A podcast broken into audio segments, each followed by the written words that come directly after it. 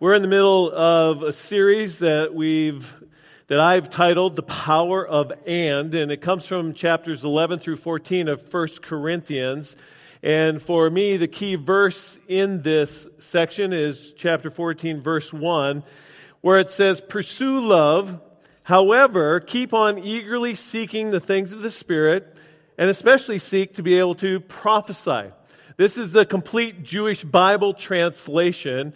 And I like this translation in how it handles, keep on eagerly seeking the things of the Spirit. Because as you know, as we looked at a couple weeks ago, the Greek word for gifts is not there. So it really says, earnestly desire or keep on seeking the spiritual.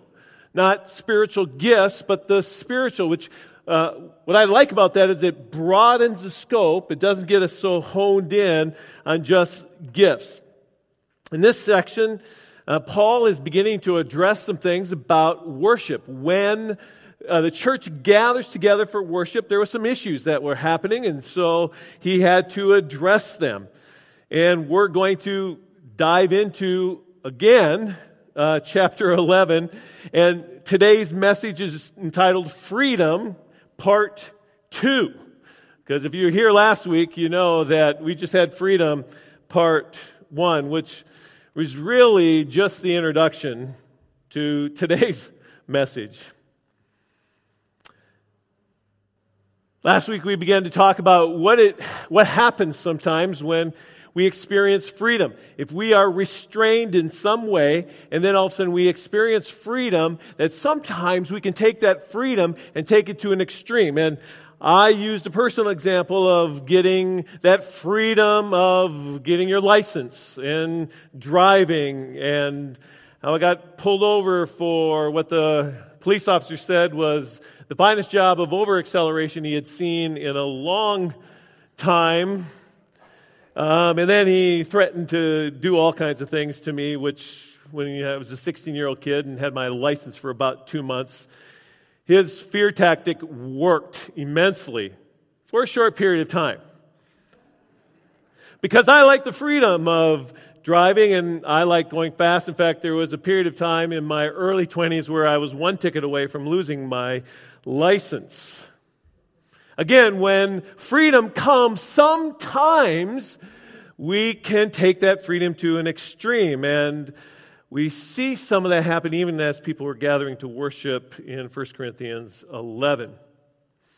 I also talked about last week culture. As we look at context, remember, we can't take a verse out and just interpret it alone. We have to not only look at a verse within the passage, but also in the chapter, maybe even the book or the Bible, but the other context piece that we sometimes miss when we're interpreting the Bible is the context of culture, and I dove more deeper into this last week, and just that the Bible was written in a first century Near Eastern Greco-Roman mindset or background, and we live in the 21st century with a Western mindset. And the main difference is that the first century lived under a patriarchal society, which meant that men had all power when it comes to social, legal, and economic issues.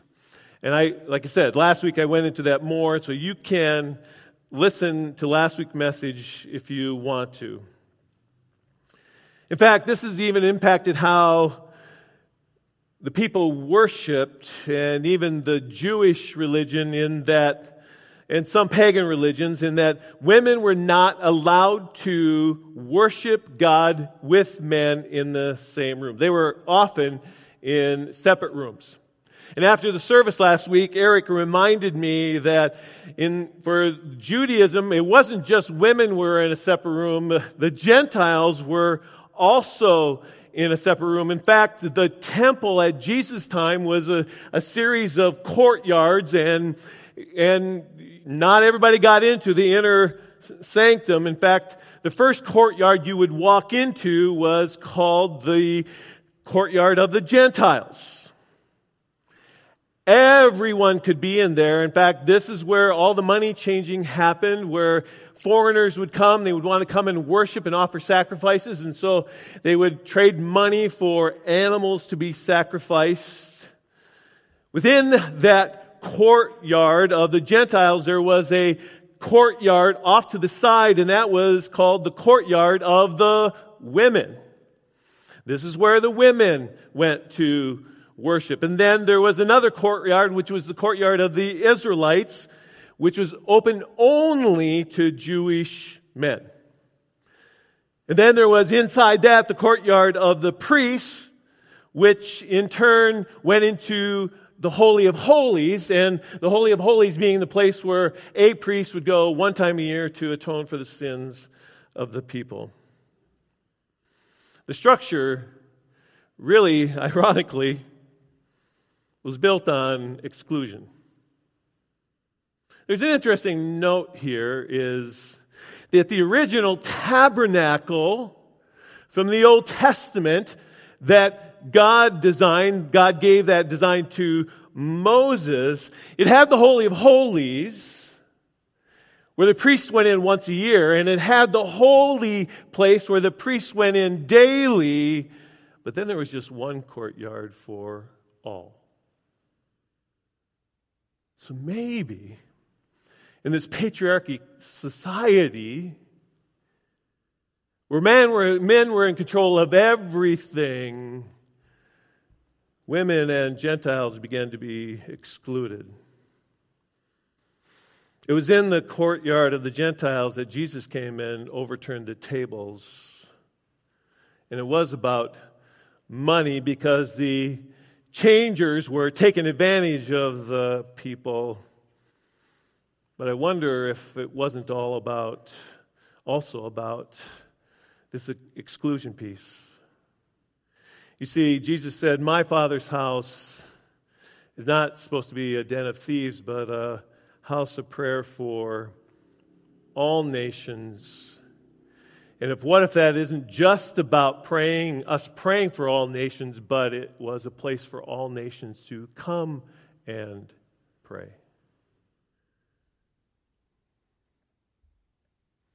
When Jesus died on the cross, the veil to the Holy of Holies was ripped apart,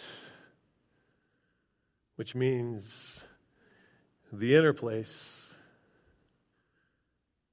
where only priests were able to go was now available to everyone. Paul says in Galatians chapter 3, verse 28, "There is neither Jew nor Gentile, neither slave nor free, nor is there male and female, for you are all one in Christ." Notice that the main lines of division within the culture from the first century are being erased by Christ. You see, in Christ there's no longer a Gentile court, and there's no longer a woman's court. There is only the Holy of Holies. And we all have access to it. We are all the priesthood of believers. We are all temples of the Holy Spirit. We have all been reconciled to God through Jesus. Can you imagine what it was like for women and for Gentiles to all of a sudden be in the same room? Can you imagine going as a husband and wife to worship, and no longer did you as a wife go to the room off to the side, but you could worship together? You see, that's nothing for us, because we're used to that. This is our culture. We're used to coming into the same room and worshiping, but that wasn't the deal in the first century. In the midst of all this newfound freedom, some were apparently taking their freedom too far And it was impacting the time of worship and prayer and prophesying. That time is meant to glorify God, not to glorify self, or to have my way with my freedoms. And so Paul had to address this.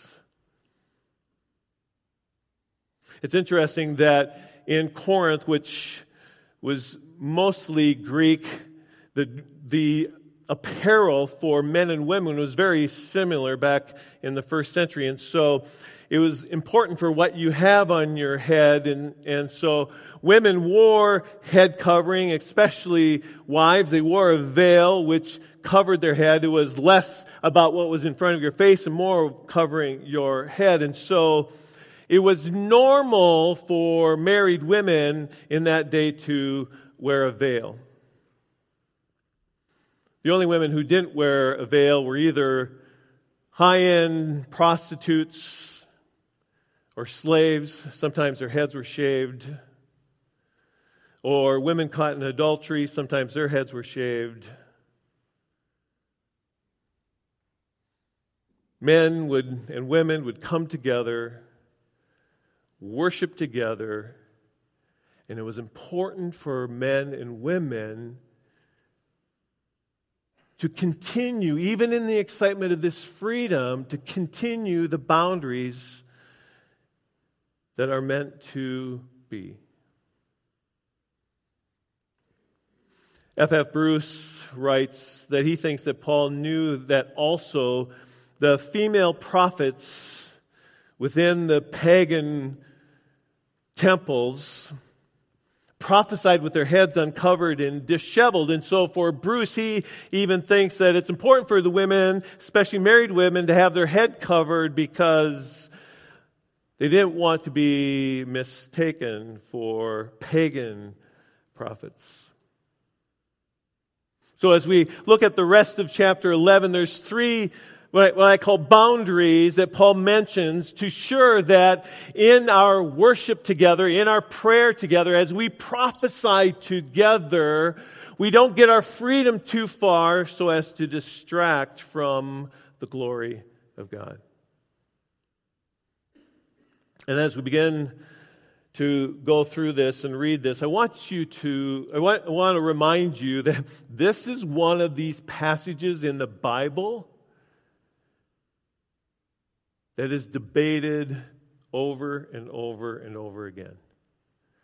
There is not one consensus. This is the way it is. Part of the reason for that is Paul's writing in response to a letter or questions from the church. They were saying, hey, this is going on in worship. And so we don't know what that letter is. We don't know what the specific questions are. We just know Paul's response. And so there's some assumptions that are made. And so whoever writes on this writes with some assumptions. They take what we know and they write with some assumptions. So even for me, what I share with you this morning is where I land and I understand, and you may not totally agree with me, and that's fine. I do want you to know that I've spent the last 3 months reading and rereading and rereading because I take seriously this platform. I don't want to bring anything here that is not of the Spirit of God. And so I'm not going to dive into the depths of everything. These boundaries are some general principles that I think we can apply to us today. So I'm going to read chapter 11, verses 2 through 10, as we look at these three boundaries. I praise you for remembering me in everything and for holding to the traditions just as I pass them on to you. But I want you to realize that the head of every man is Christ, and the head of the woman is man, and the head of Christ is God. Every man who prays or prophesies with his head covered dishonors his head, but every woman who prays or prophesies with her head uncovered dishonors her head. It is the same as having her head shaved. For what, if a woman does not cover her head, she might as well have her hair cut off. But if it is a disgrace for a woman to have her hair cut off or her head shaved, then she should cover her head. A man ought not to cover his head, since he is the image and glory of God, but woman is the glory of man. For man did not come from woman, but woman from man. Neither was man created for woman, but woman for man. It is for this reason that a woman ought to have authority over her own head, because of the angels. So the first boundary is this: glorify God through honor. Wearing a veil was a sign of being married, as I mentioned before. It was a sign of a woman in that culture living in submission to her husband. It was part of the culture, wearing the veil, inside the church, outside the church. Women who were married wore a veil. Part of this concern by removing the veil was a distraction, that the women would become a distraction in the process of prayer and prophesying and worship. Paul is expressing to this women, glad you're having freedom by worshiping together with your husbands and everybody else. And in that freedom, don't throw off your veil. Don't let down your hair. Don't walk away from important traditions that have been part of our lives for a long time. Continue to pray and prophesy, but don't throw everything off. And I think this, for me, it comes back to what Paul's been already talking about even earlier in 1 Corinthians when Paul talks about rights and freedoms. Remember this? He says, I have freedom to eat whatever meat I want.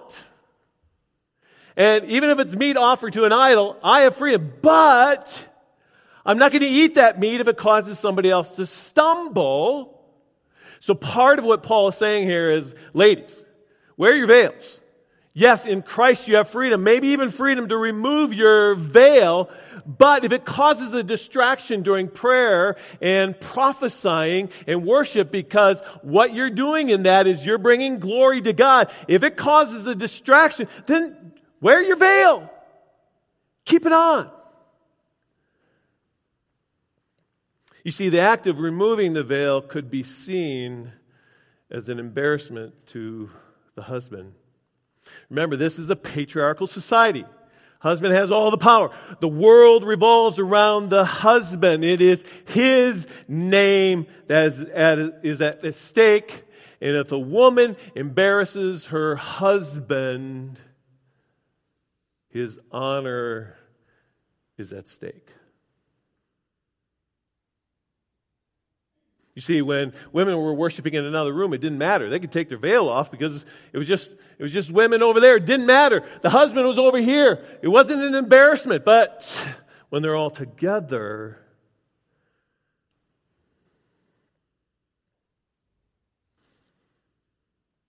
but Paul also tells men, don't cover your head. Because in that culture, men who had head coverings, it was all about power.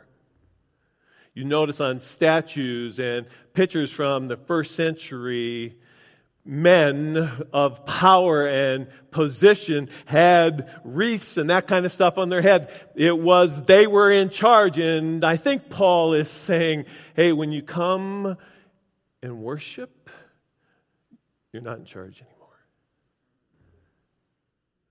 Because God is your head. Remove it. Because if you have something on your head, you embarrass your head. You dishonor your head. Now, verse 10 is one of those really weird verses where Paul says that a wife ought to have a symbol of authority on her head because of the angels. It's like, and just see, there's some weird stuff out there. I just want you to know. And if you want to read about that stuff, you can. But Part of the thing some people think of, if you remember in Genesis, the Genesis stories talk about the Nephilim, which are, remember the angels came and slept with the daughters of men, and they had giants. Well, these giants are called the Nephilim. Well, part of it is maybe that's what Paul is addressing. Angels, the Greek word means messenger. That's what an angel is. So maybe Paul's talking about messengers, people who are bringing news from other churches, and they're coming into the church, and they're distracted by the women who don't have veils because they don't know if they're married or not. I mean, it goes a lot of different directions. So, sorry, that's all you're going to get from me today. It's just that it is weird. And this is why I talk about. We don't know what is fully happening in that first century. And we don't know what is really totally going on in the church. And so we just need to do the best that we can. The main point for me that I think Paul is making is, in the midst of your freedom to worship, remember, it's God's glory. And if you're doing something in the midst of worship that is causing a distraction to somebody else, this is the application for me, for us today. If you're doing something in distraction to somebody else in the midst of worship, knock it off. It's not about you. It's not about your freedom and your rights. It's the glory of God, and if you are distracting somebody else from their worship, then you are not glorifying God.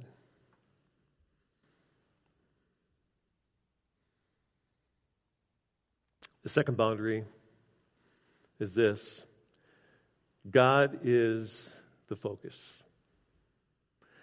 I already mentioned this, but Paul says in verses 11 and 12, he says, "Nevertheless, in the Lord, woman is not independent of man, nor is man independent of woman. For as a woman came from man, so also man is born of woman, but everything comes from God." I think that in the midst of this, Paul has, he has made this whole statement about, Christ being the head of every man, and the husband's the head of the wife, and God's the head of Christ, and he's talking about veils and authority and all these pieces. And I wonder if he doesn't step back a moment and add a clarifier, because sometimes we take that, and now we're going to take that message, and we're going to go the way to this extreme. And then Paul says, hey, nevertheless, remember this. In the Lord, woman is not independent of man, nor is man independent of woman. Men and women, you are dependent on each other. You need each other. And again, think first century. This is a huge thing, because in the first century, a man did not need a woman at all. A man married a woman. She bore his children. She took care of the house, but he was in charge. Everything revolved around him, and if the man was gone, the woman was destitute. Paul says, in the Lord, women, you're not independent, because part of that freedom, all of a sudden the women are thinking, hey, I've got freedom, I'm independent. No, you're not. You're dependent on man. But men, you're dependent on women, for as a woman came from man, so also man is born of woman. Think about that. The first woman came from man, rib. Every other man has come from a woman. And then Paul even adds another clarifier. Hey, and just before any of you get too big-headed, everything comes from God.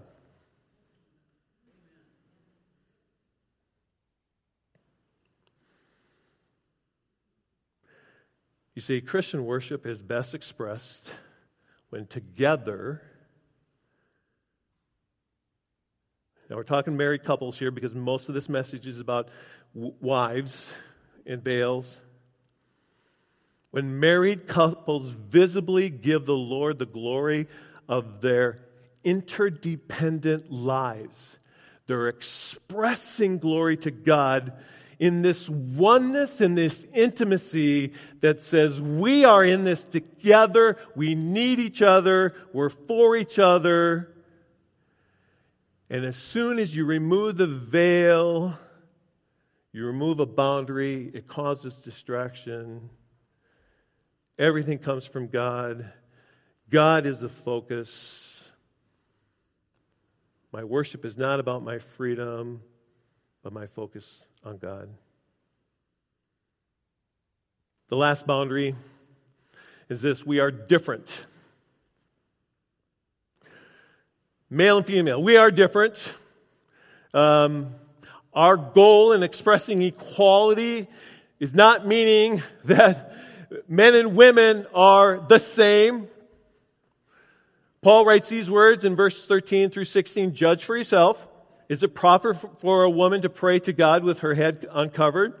Does not the very nature of things teach you that if a man has a long hair, it is a disgrace to him? But if a woman has long hair, it is her glory. For long hair is given to her as a covering. If anyone wants to be contentious about this, we have no other practice, nor do the churches." Now again, the idea of long hair, short hair, that's a first century issue. It's not a 21st century issue because we have plenty of women in this room who have short hair. We have some men with long hair. It's not an issue in our culture. So what is Paul trying to get across? In that culture, hair helped delineate the difference between men and women.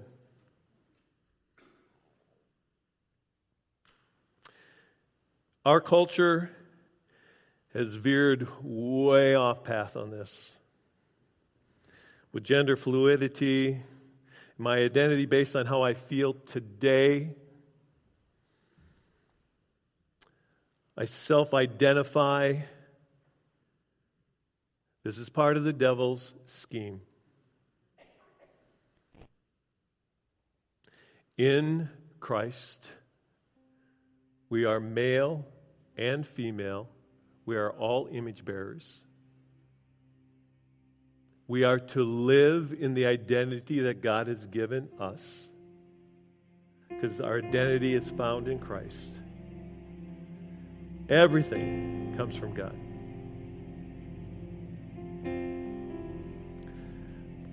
To wrap this up, I think what Paul is trying to get us to understand is this. He wants us to pray, to prophesy, to worship, all while giving God the glory. He wants us to know that everyone is invited into the room to worship. Whatever way the culture divides, that is erased in Christ. He wants the church to recognize that there are boundaries within the freedom of worship. And the main boundary is that all glory and honor goes to God. Amen.